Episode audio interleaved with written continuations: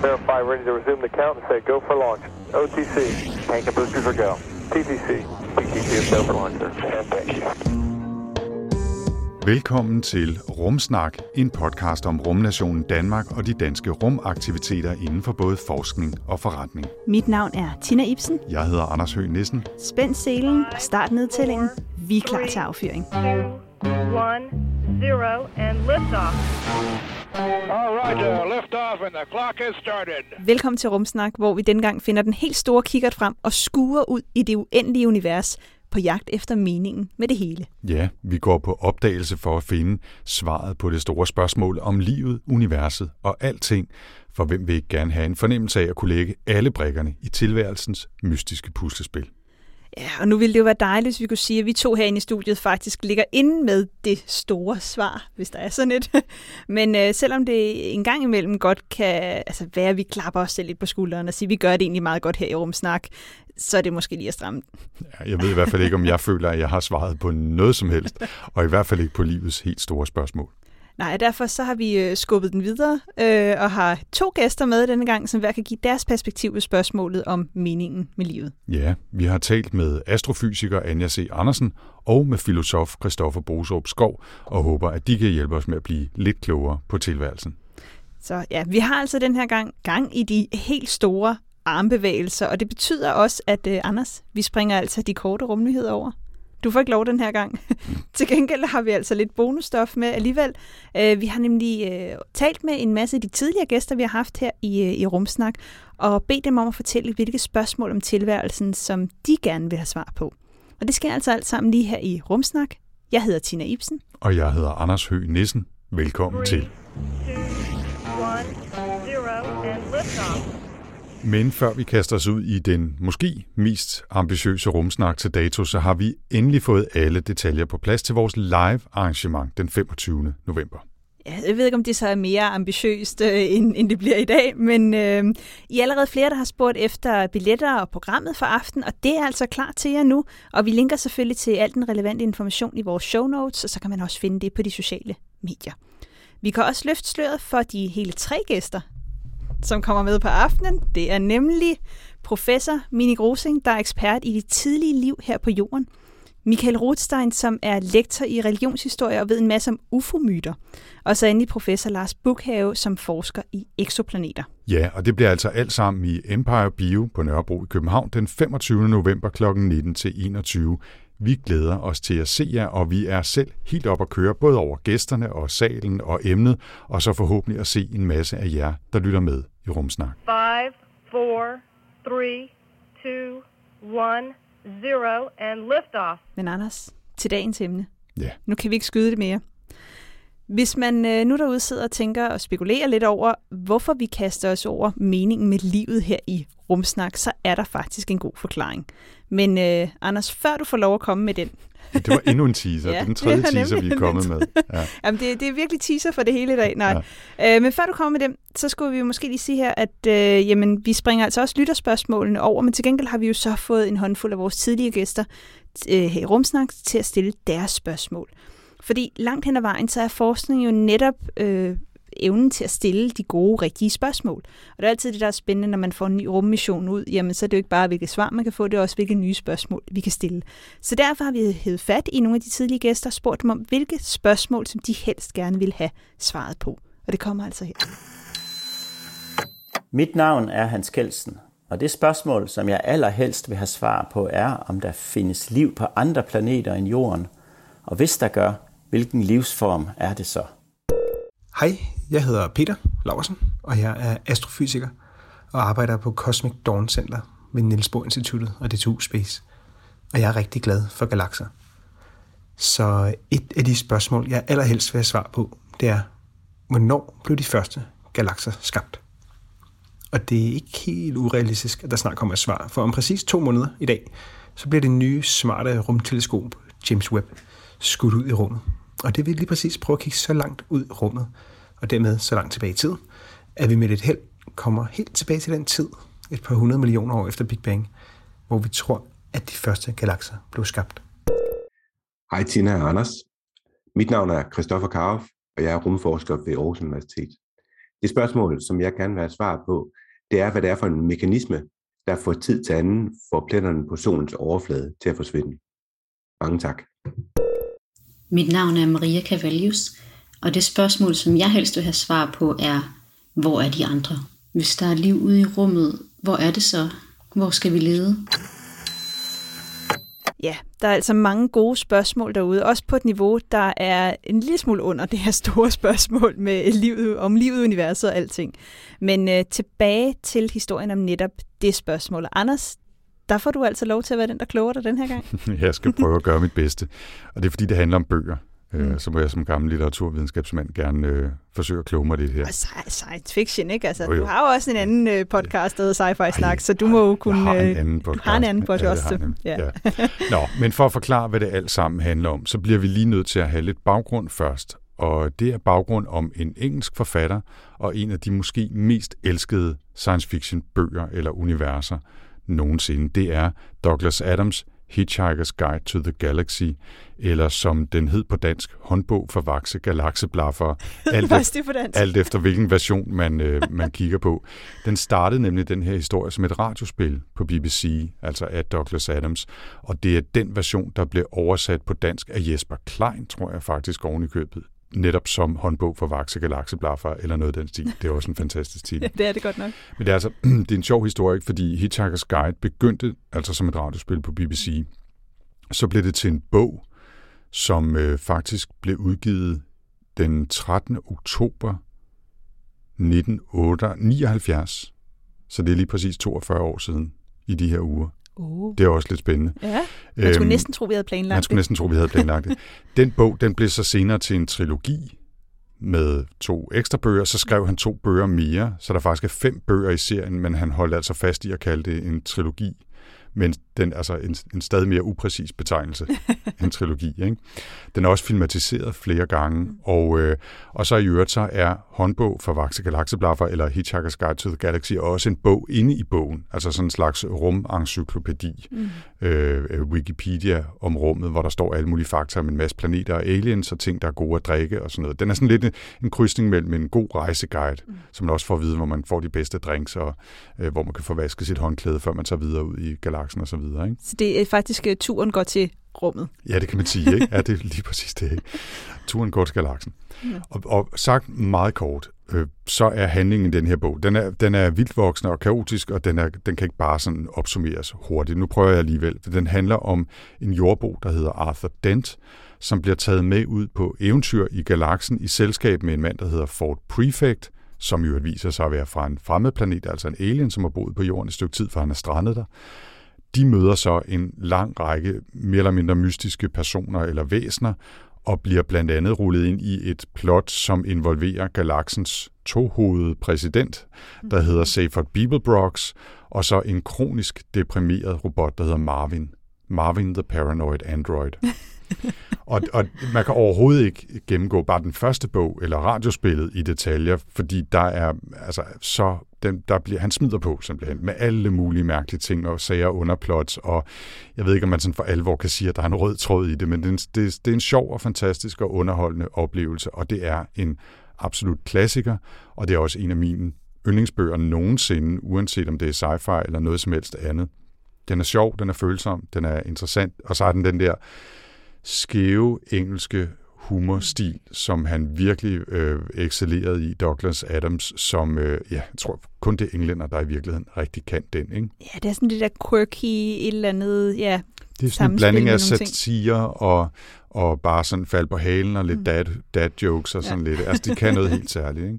Men det er mit forhold. Jeg synes, mm. den er fantastisk. Mm. Hvad er dit forhold til Hitchhiker's Guide? Jamen, øh, jeg hørte det faktisk første gang som et radiospil. Øh, og det, øh, jeg havde downloadet det til min, øh, min iPod, da jeg var på øh, backpacking rundt i Australien. Sådan. Øh, men det siger lidt om, hvor kaotisk den er i det, at min iPod ikke havde downloadet øh, episoderne i rigtig rækkefølge.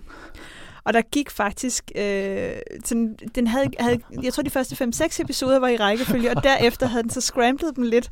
Øh, og det lagde jeg ikke mærke til før et stykke hen, og der var simpelthen nogle ting, der ikke gav mening. Øh, så det siger lidt om, at det, det netop er den her kaotiske skal bog, men... Øh, men det var jo så, altså det var, det var da jeg var, gik på universitetet, at, øh, at jeg, jeg lyttede til den. Mm. Mm. Der var jo mange meget lange togture mellem byerne i Australien, Ja. for der er langt mellem alting. Men, øh, men jeg tror første gang, jeg sådan rigtig stiftede bekendtskab med Hitchhiker's Guide to the Galaxy, det var da jeg startede på studiet, fordi på fysikstudiet er det også sådan en ikonisk ting. Ja.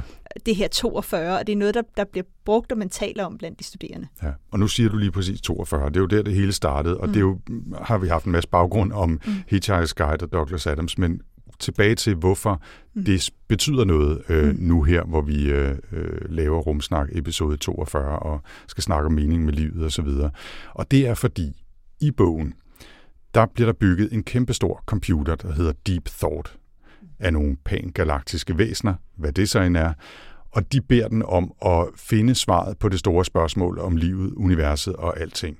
Og det står den så og kværner på i meget lang tid, og civilisationer opstår og forgår og opstår igen, mens den her computer står og regner, så kommer de frem til den her dag, som alle har ventet på, og der er stor fest, og de sender to folk ind for at sige til computeren, Nå, har du fundet frem til svaret? Og den siger, ja, jeg har fundet frem til svaret, og de spørger svaret på det store spørgsmål om livet, universet og alting, og den siger, ja, jeg har fundet svaret på det store spørgsmål om livet, universet og alting, og hvad er det så?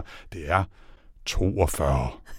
Og, og, så, og så er der sådan en pinligt, pinlig tavshed, fordi hvad, hvad pokker skal man bruge det til? Mm. Og så i bogen, så besluttede de sig for at bygge en ny, sammen med Deep Thought, bygge en ny og endnu større, endnu klogere computer, der skal finde ud af, hvad var spørgsmålet egentlig?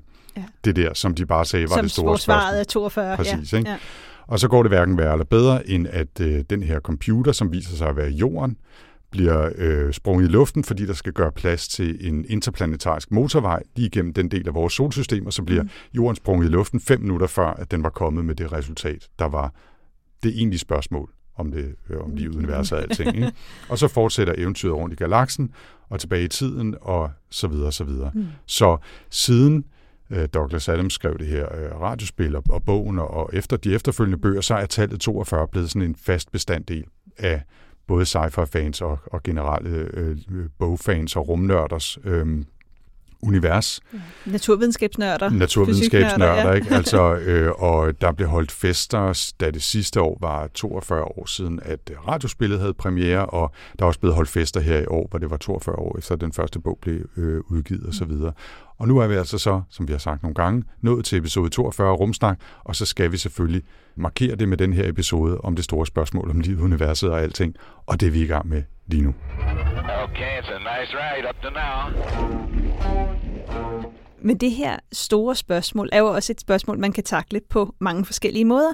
Og det er jo et, der berører de fleste lyttere derude i større eller mindre grad. Vi har nok alle sammen stillet os det her spørgsmål, jamen, hvad er meningen egentlig med livet? Hvorfor er jeg her? Og hvad, hvad skal jeg egentlig få mit liv til at gå med? Flere gange om dagen, Øh, faktisk. Flere gange om dagen, Ja. ja. ja. Der er andre, der, der gør det lidt færre gange, Anders. Men der findes også mennesker, der beskæftiger sig professionelt med universets større spørgsmål. Øhm, en er jo astrofysikere, som mig. Noget af det, jeg selv synes var fantastisk ved astrofysik, det er, at vi får lov til at stille de der store øh, spørgsmål. Jamen, er vi alene i universet? Osv. osv. Øh, men der er jo også filosofer, der måske kigger lidt mere indad og kigger lidt mere på, på verden lige omkring os. Øh, i deres sådan forsøg på at finde måske meningen med det hele. Mm. Øh, og det er netop den verden, vi lægger ud med, fordi i dagens første interview har vi filosofen Christoffer Boserup Skov, og han har ligefrem skrevet en bog, der hedder Meningen med livet, og øh, ham stiller vi om til her. Jamen, jeg hedder Christoffer Boserup Skov, og øh, jeg er et menneske, hvis man skal sige noget om mig. Øh, jeg er ikke nogen robot, men øh, til dagligt arbejder jeg faktisk med robotter, fordi jeg er det, der hedder videnscenterchef for Videnscenter for Automation og Robotteknologi.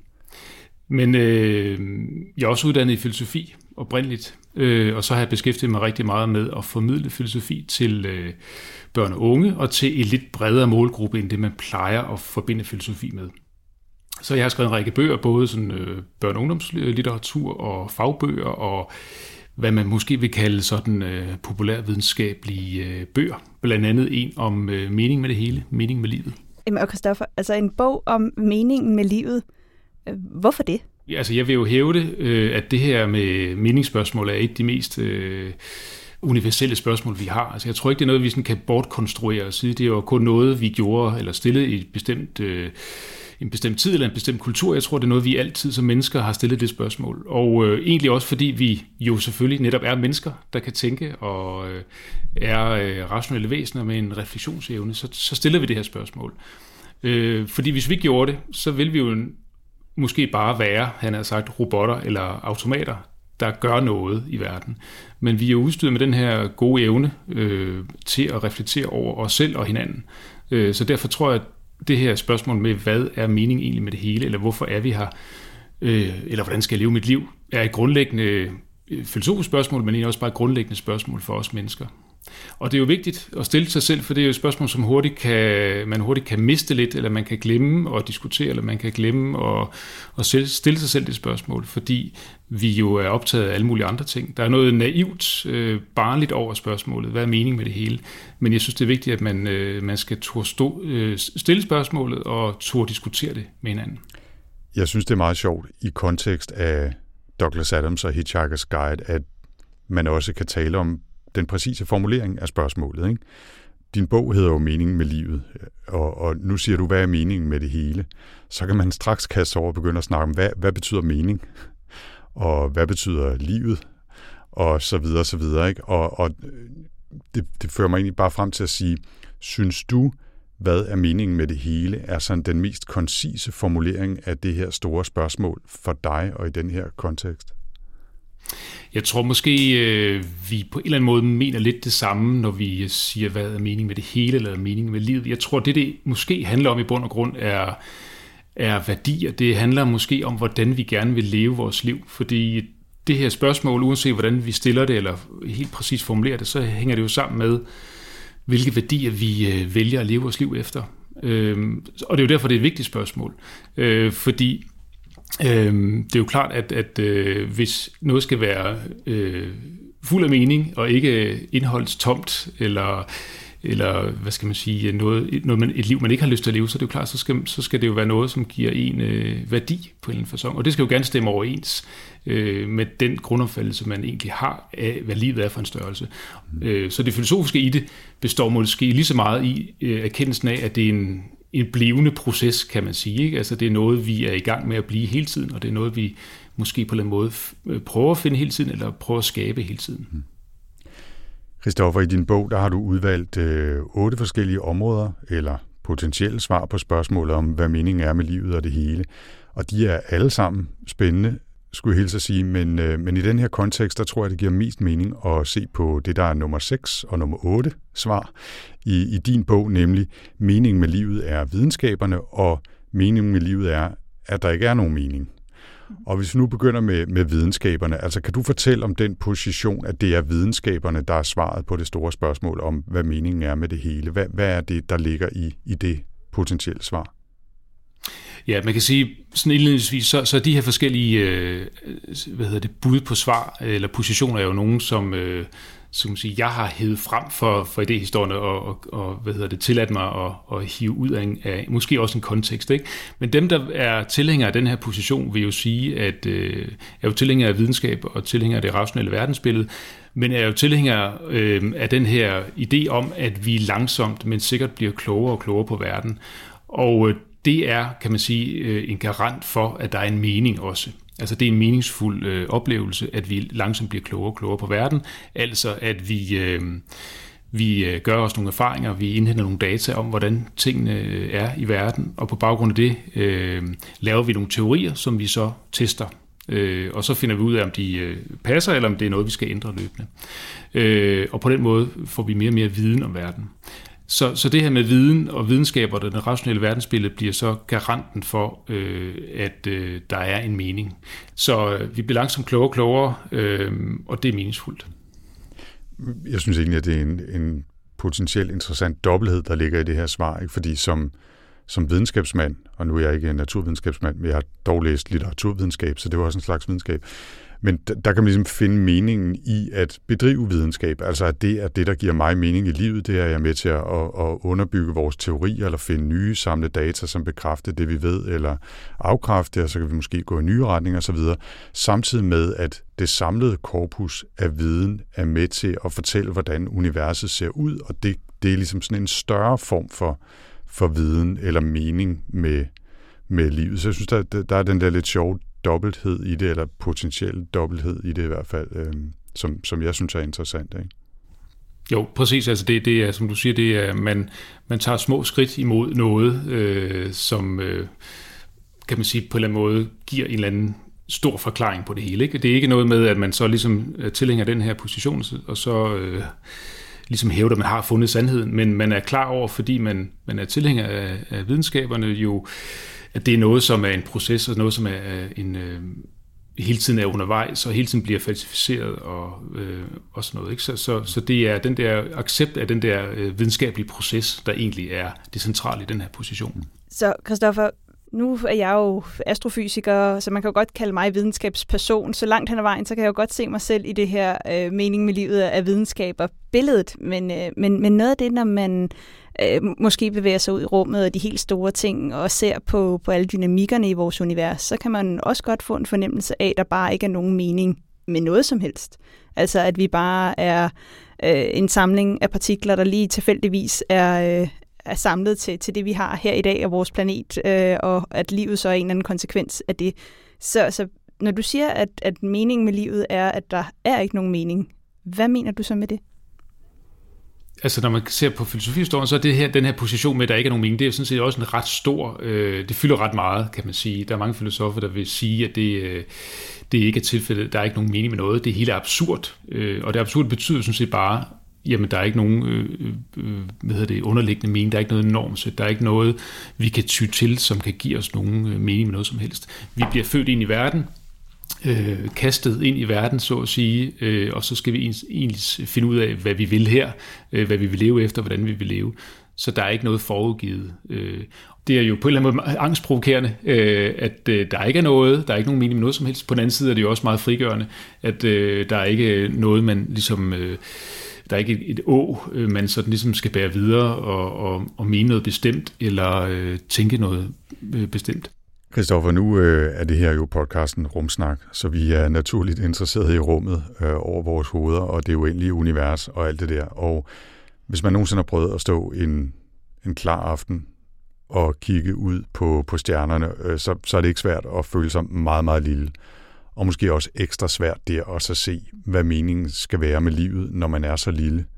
En uendelig lille brik i det uendelige univers. Er det noget, som, øh, som du også oplever spiller en rolle i vores forsøg på at finde en mening med livet? Altså at vi tager med i vores overvejelser, at vi bare er sådan en lille bitte, bitte del af noget, som er så uendelig stort, at vi ikke kan fatte det?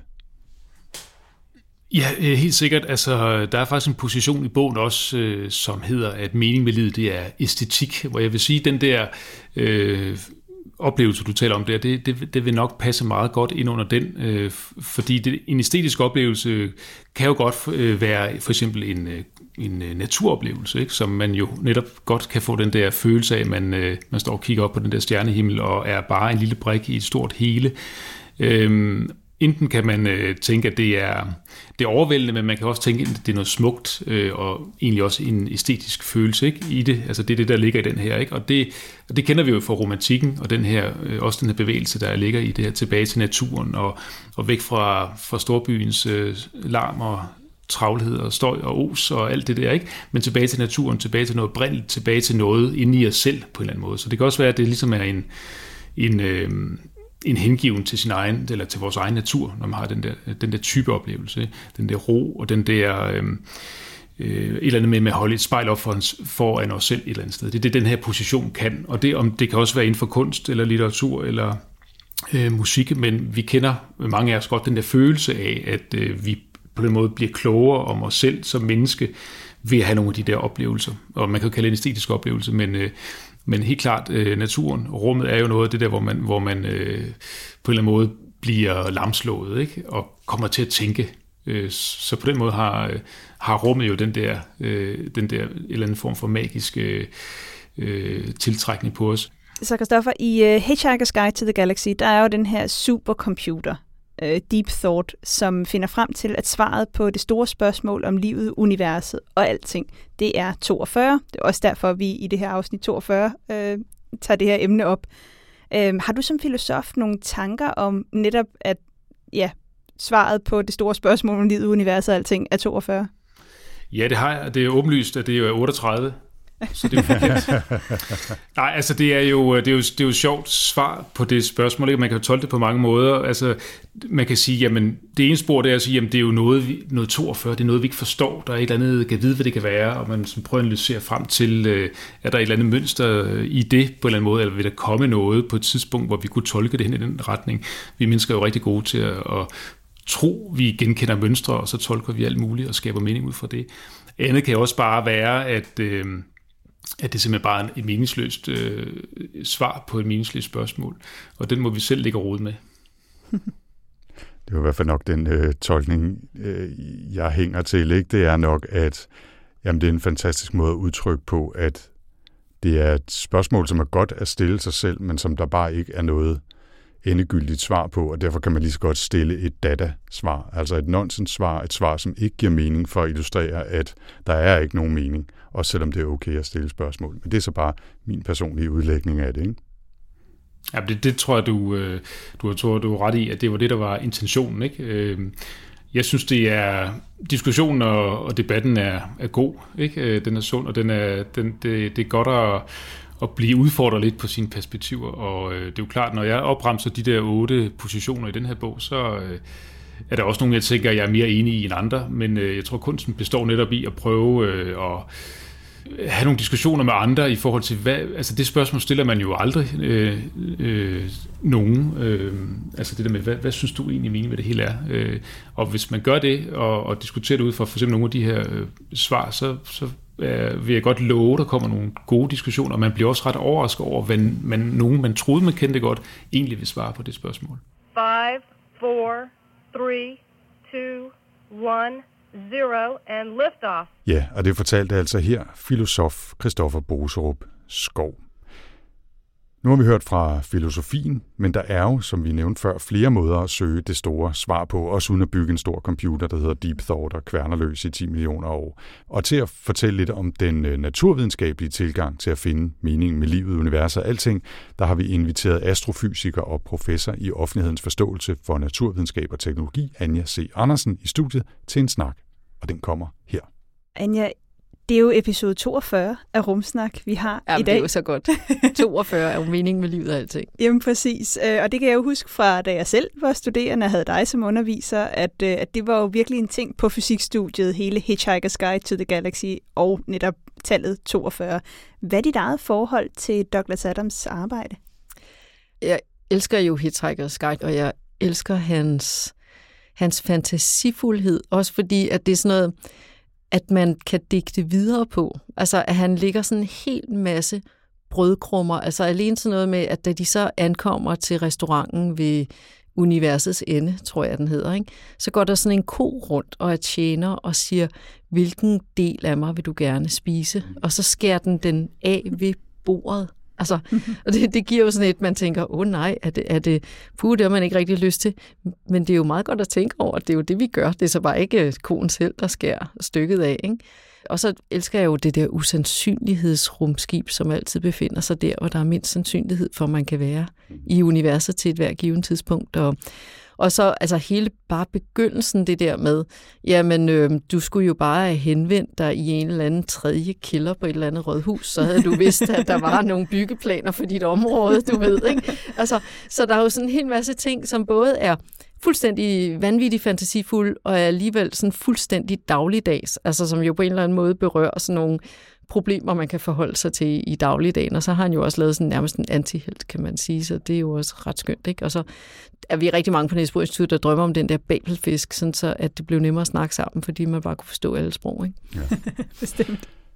Og det er selvfølgelig øh, også i øh, Hitchhiker's Guide to the Galaxy, som vi har sagt tidligere i programmet, og som du også lige nævnte, at man finder øh, 42 svaret på det store spørgsmål om livet, universet og alting. Og øh, vi har også hævet dig ind, Anja, fordi at du kan fortælle os, hvad dine tanker er om det store spørgsmål om livet, universet og alting, og hvad er meningen med livet egentlig? Øhm, og hvis vi nu skal starte med dit fagfelt, astrofysikken, så er det jo også der, man tit stiller de store spørgsmål. Altså ikke nødvendigvis om meningen med vores individuelle liv, men hvor vi kommer fra, altså sådan øh, i universel sammenhæng. Tænker du på dit fag som et fag, hvor I også takler de der store livets spørgsmål? Jamen, det gør vi. Altså i virkeligheden, så tror jeg, jeg er nået dertil, hvor jeg tænker, al, alle forskere og al forskning, der er det, der driver forskerne ud af seng om morgenen, det er jo i virkeligheden de der hovedspørgsmål. Hvad er meningen med livet, og hvorfor er jeg her? Det er egentlig uanset, hvad man forsker i. Men i mit eget øh, fag, astrofysik, der er det jo sådan meget konkret, kan man sige, fordi vi prøver jo at kortlægge universets historie. Så jeg har sådan forskellige take på det, så der er jo både det der med, lige nu sidder jeg og prøver at kortlægge, hvor kommer de forskellige grundstoffer fra, som er blevet til jorden, og som er en del af vores krop. Det synes jeg er enormt sjovt, og jeg vi har faktisk rigtig svært ved at finde ud af, hvor kul er dannet henne i universet, og hvordan det er blevet inkorporeret i solsystemet. Og kul er jo ikke det mest irrelevante grundstof i sol, solsystemet, synes man, fordi det er det, vi består af. Så derfor tænker man, den må vi have nejlet.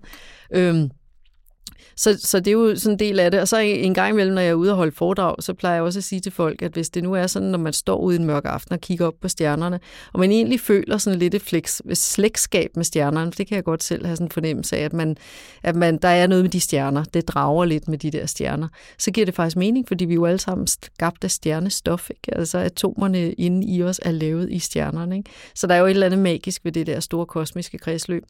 Og samtidig vil jeg så sige, når man så kigger på, hvad vi har fundet ud af med, at universet opstod ved Big Bang, og så udvider det sig, og så accelererer det, og det bliver det så ved med, indtil det accelererer for hurtigt og kollapser.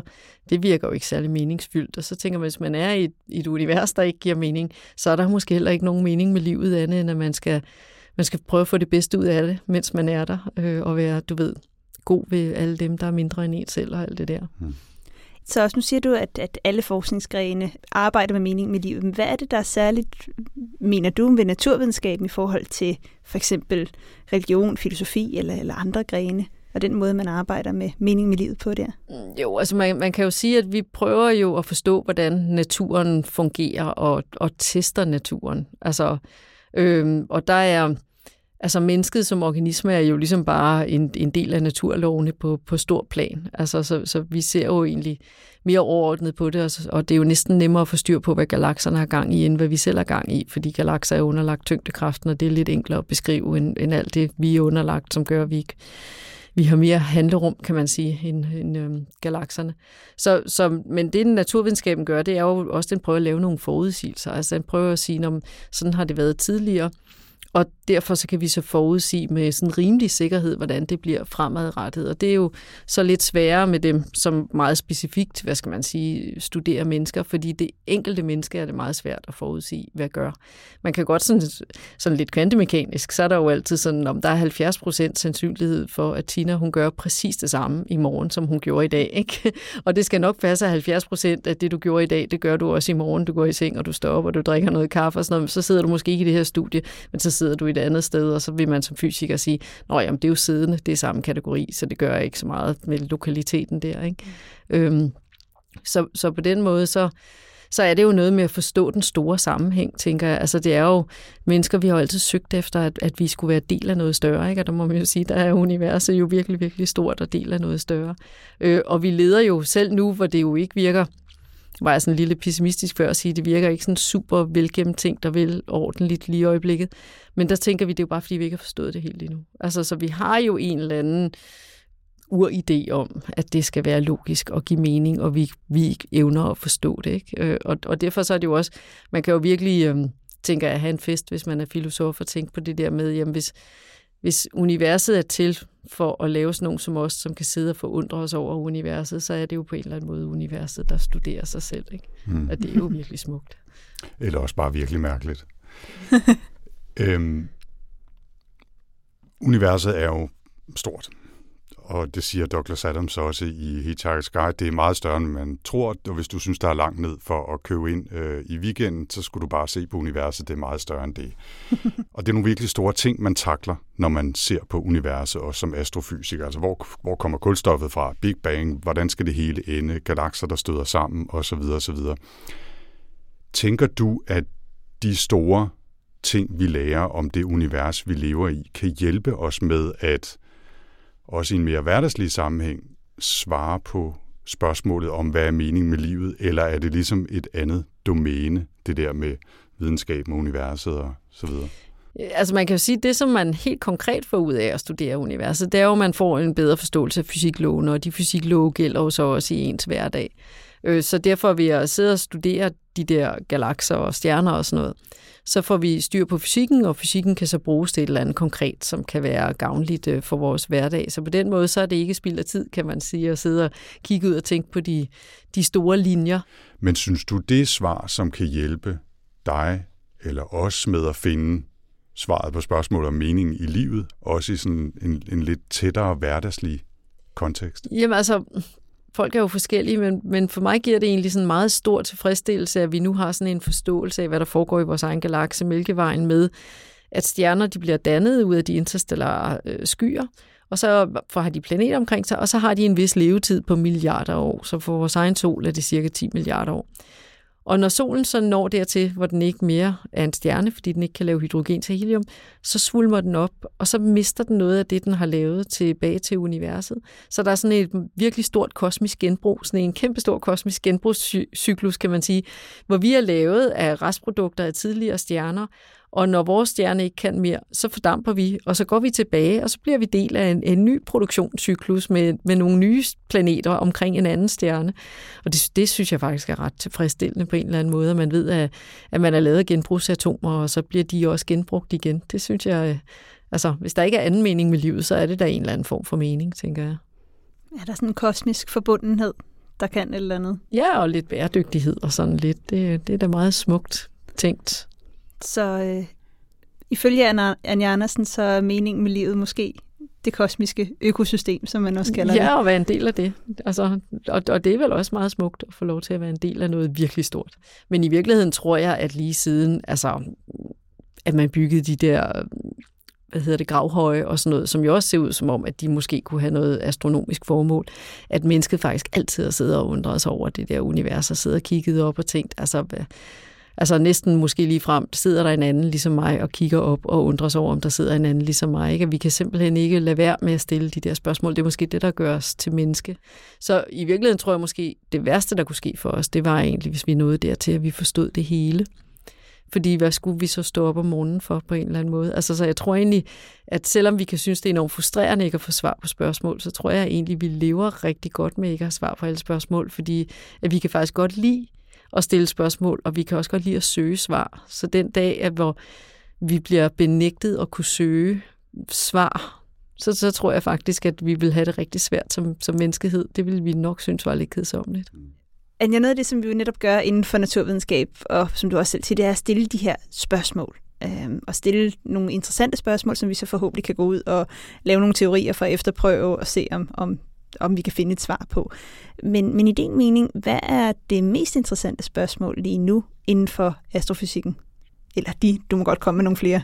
ja, altså der, er jo, der, er jo, altså der er jo mange ting. Altså, det er lidt sjovt, fordi en gang imellem så tænker jeg, hvor er jeg heldig at lige er astrofysiker på det her tidspunkt, hvor der er så mange ting, vi ikke ved. Men i virkeligheden så tænker jeg sådan, at Tycho Brahe sikkert også tænkt. Ikke? Der havde de jo også to verdensmodeller, de kæmpede med. Altså, så vi kæmper jo med flere spændende ting, så der er jo ligesom mørk stof. Altså, hvad er det, der holder galakserne sammen? Det vil jeg gerne være, være leve, mens de finder svaret på. Så er der jo mørk energi. Hvad er det, der får universet til ikke bare at udvide sig, men accelerere? Der tror jeg altså på, at når vi har fundet ud af det, så har vi opdaget noget ny fysik. Altså, så, så det tror jeg kan være virkelig, virkelig spændende. Jeg tror, der ligger noget helt fundamentalt der, vi skal forstå. Men ellers det, som står sådan forholdsvis nærmere, men som er mindst lige så spændende, det er jo, at øh, med James Webb-rumteleskopet, der forhåbentlig bliver opsendt her den øh, 18. December, så øh, får vi måske mulighed for at kigge på atmosfære og eksoplaneter, så nogle af de der omkring 4.000 planeter, vi har fundet omkring andre stjerner, og finde ud af, hvordan luftlagene omkring dem er. Og der er det jo så sådan, at hvis nogle af de der luftsammensætninger, eller atmosfæresammensætninger, bare minder et lille mikromy om, hvad vi ser på jorden, så, eller er ude af det, vi kalder kemisk ligevægt, som kan tyde på, at der er noget aktivitet på den planet. Lad det så være geologisk, eller lad det være biologisk. Vi håber selvfølgelig på biologisk. Så vil det jo være helt fantastisk, fordi så er der jo virkelig noget at undersøge. Ikke? Samtidig med, at de jo så er så langt væk, så det bliver jo sådan lidt kedelig samtale. Ikke? Sådan noget med, du ved, sende en radiobølge, hvor man skriver, hej, hvordan har I det? Og så går der jo nogle år, inden de modtager den, og så skal de jo så også lige have et radioteleskop og lytte på den rigtige frekvens, og så give dem et år til at afkode, hvad vi spørger dem om, og så giver de besked tilbage, og så bliver det jo sådan lidt Douglas Adam-agtigt, mm. hvor risikoen er, at når der endelig kommer et svar, så enten kommer der et svar, vi ikke forstår som 42, eller også så er der, har folk glemt spørgsmålet. Ikke? Altså, altså, det er jo, ja. Ja, Marianne, nu, vil jeg lige, nu har jeg brug for en, øh, en allieret her, fordi Anders han har drillet mig med, at øh, jeg burde betale til en bødekasse, hver gang jeg er øh, meget begejstret for, at James Webb Space Telescope endelig bliver sendt op. Øh, hvor, hvor, hvor stort er det? Fordi nu vil, jeg, nu vil jeg godt lige have en anden til, han har virkelig jeg tror, mig. Jeg tror ikke, vi har snakket om bødekasser. Jeg tror bare, jeg vil have en lille klokke, jeg kan ringe med, hver gang øh, Tina siger James Webb. Ja. Altså jeg vil sige, det var jo meningen, det skulle have været op i 12, og så skulle det have været op i 14 og i 16 og i 18 og i 20, og nu kommer det så forhåbentlig op. Men altså, vi går jo fra, at Hubble-rumteleskopet har jo et spejl, som er 2,4 meter. Og James Webb, på grund af en helt ny teknik, hvor det, man, ligesom, det, man sender det opfoldet sammen, fordi rumraketterne har jo stadigvæk kun en diameter på 2 meter, så det er derfor, at Hubble ikke er større. Men så mener man altså, at man kan folde de der spejl ud, og så bliver det 6,5 meter i diameter. Så det vil sige, at man får altså en tre gange så stor diameter, det vil sige, at man får et meget, meget større areal. Og det er altså sådan, at hver gang vi får en kikkert, der er større, så kan vi samle mere lys, og så ser vi ting. Både noget, vi har forventet, så vi bliver glade, det bekræfter det, vi ved, men ofte også noget, som vi faktisk ikke engang havde fantasi til, var der. Altså, så må ikke vi også finder noget med James Webb. Men det mest spændende lige umiddelbart, altså ud over eksoplaneterne, du bliver jo også at se med, Hubble har lavet sådan et helt ikonisk billede, der hedder øh, Hubble Ultra Deep Field, hvor man ligesom har sat Hubble til at stige 11 døgn på et punkt på himlen, hvor den så bare har set galakser så langt, som dens detektor nu kunne detektere. Og der er det sådan, at James Webb kan detektere lidt længere end Hubble. Og hvis Big Bang-teorien har noget på sig, så skal vi faktisk ikke se galakser længere, end Hubble allerede har fundet dem. Så derfor bliver det jo lidt spændende at se, om James Webb får øje på noget, som ikke burde være der, fordi så, så er Big Bang-ideen jo i problemer, kan man sige. Men det bliver lige så spændende, hvis James Webb faktisk ser, at der er ikke noget der, hvor der heller ikke skal være noget, fordi så kan vi jo sige, okay, så har Big Bang jo noget kørende for sig, for den forudså jo faktisk, hvad James Webb ikke skulle se, for det gjorde den så heller ikke. Så, så uanset hvad, så det er sådan dejligt, videnskabeligt resultat, fordi at nul resultat også er et stort resultat, kan man sige. hvis vi ser lige præcis ingenting, som vi forventer, så er vi rigtig glade, så passer pengene. Og det fortalte altså her Anja C. Andersen, der er astrofysiker og professor i offentlighedens forståelse for naturvidenskab og teknologi. Det er noget af en titel, må man sige. Ja, det må man sige. Det bliver også længere og længere. Det startede med bare at være naturvidenskab, nu teknologi lige kom på. ja, det, det ender med, at vi bliver så udvide sendetiden for at få plads til at fortælle Anjas titel. Vi linker selvfølgelig til øh, mere information om både Christoffer Bosup Skov og Anja C. Andersen i vores show notes, som du finder i din podcast-app eller via rumsnak.dk. Men her til sidst, Anders, så slipper du altså ikke. Okay. Hvad mener du er meningen med livet? Udover at lave rumsnak. Udover at lave rumsnak, selvfølgelig. Ja. Selvfølgelig, det er jo givet. Jeg troede faktisk, at ideen med at have gæster var, at vi skulle slippe for at, at svare på det spørgsmål. At nu er det normalt mig, der får stillet spørgsmål fra lytterne. Du har selv fået lov til at stille mig et spørgsmål, så nu, øh, nu er det payback. Okay, hvis du presser mig, så øh, vil jeg gerne prøve, fordi det handler jo ligesom bare om at være gode ved hinanden. Ikke? Nej, øh, spøg til side. Svaret på det store spørgsmål om livet, universet og alting er selvfølgelig 42, og så er den ikke længere. Okay, it's a nice ride up to now. Og med det er Rumsnak landet for denne gang. Næste gang skal det måske som en slags moddosis mod den her lidt luftige snak om meningen med livet, universet og alting handle om noget øh, meget mere massivt og dystert. Det skal nemlig handle om sorte huller. Øh, og særligt hvordan de smelter sammen og vokser sig større. Øh, og der har vi inviteret Johan Samsing på besøg, så der kommer han og fortæller om sin forskning inden for det. Og hvis man i mellemtiden gerne vil vide mere om Rumsnak, så kan man finde os på Facebook, hvor Rumsnak har sin egen side, og du kan også finde links der til øh, vores Rumsnak live, altså den 25. november. Ja, og hvis man har spørgsmål og kommentar, det kommer tilbage næste gang. Der kan man øh, stille spørgsmål til os her i studiet. Øh, så kan man altså skrive til os på Twitter med hashtagget rumsnak. Man kan også skrive til mig på at tina Ibsen. Og jeg hedder Anders, stadig 4ND3RS, henne på Twitter. Vi tager selvfølgelig altid meget gerne imod input, idéer og spørgsmål, og husk, at hvis du synes, det har været spændende at lytte til Rumsnak, så er du meget velkommen til at dele med familie, venner og andre nysgerrige. Det vil også være rigtig fornemt, hvis du har lyst til at give os nogle stjerner i Apple Podcasts. Vi takker uanset hvilken rating du giver. Rumsnak er støttet af Otto Mønsteds Fond og Vild Knudsens Fond og bliver produceret af Potlab. Jeg hedder Tina Ibsen. Og jeg hedder Anders Høgh Nissen. Tak for denne gang. And thank you.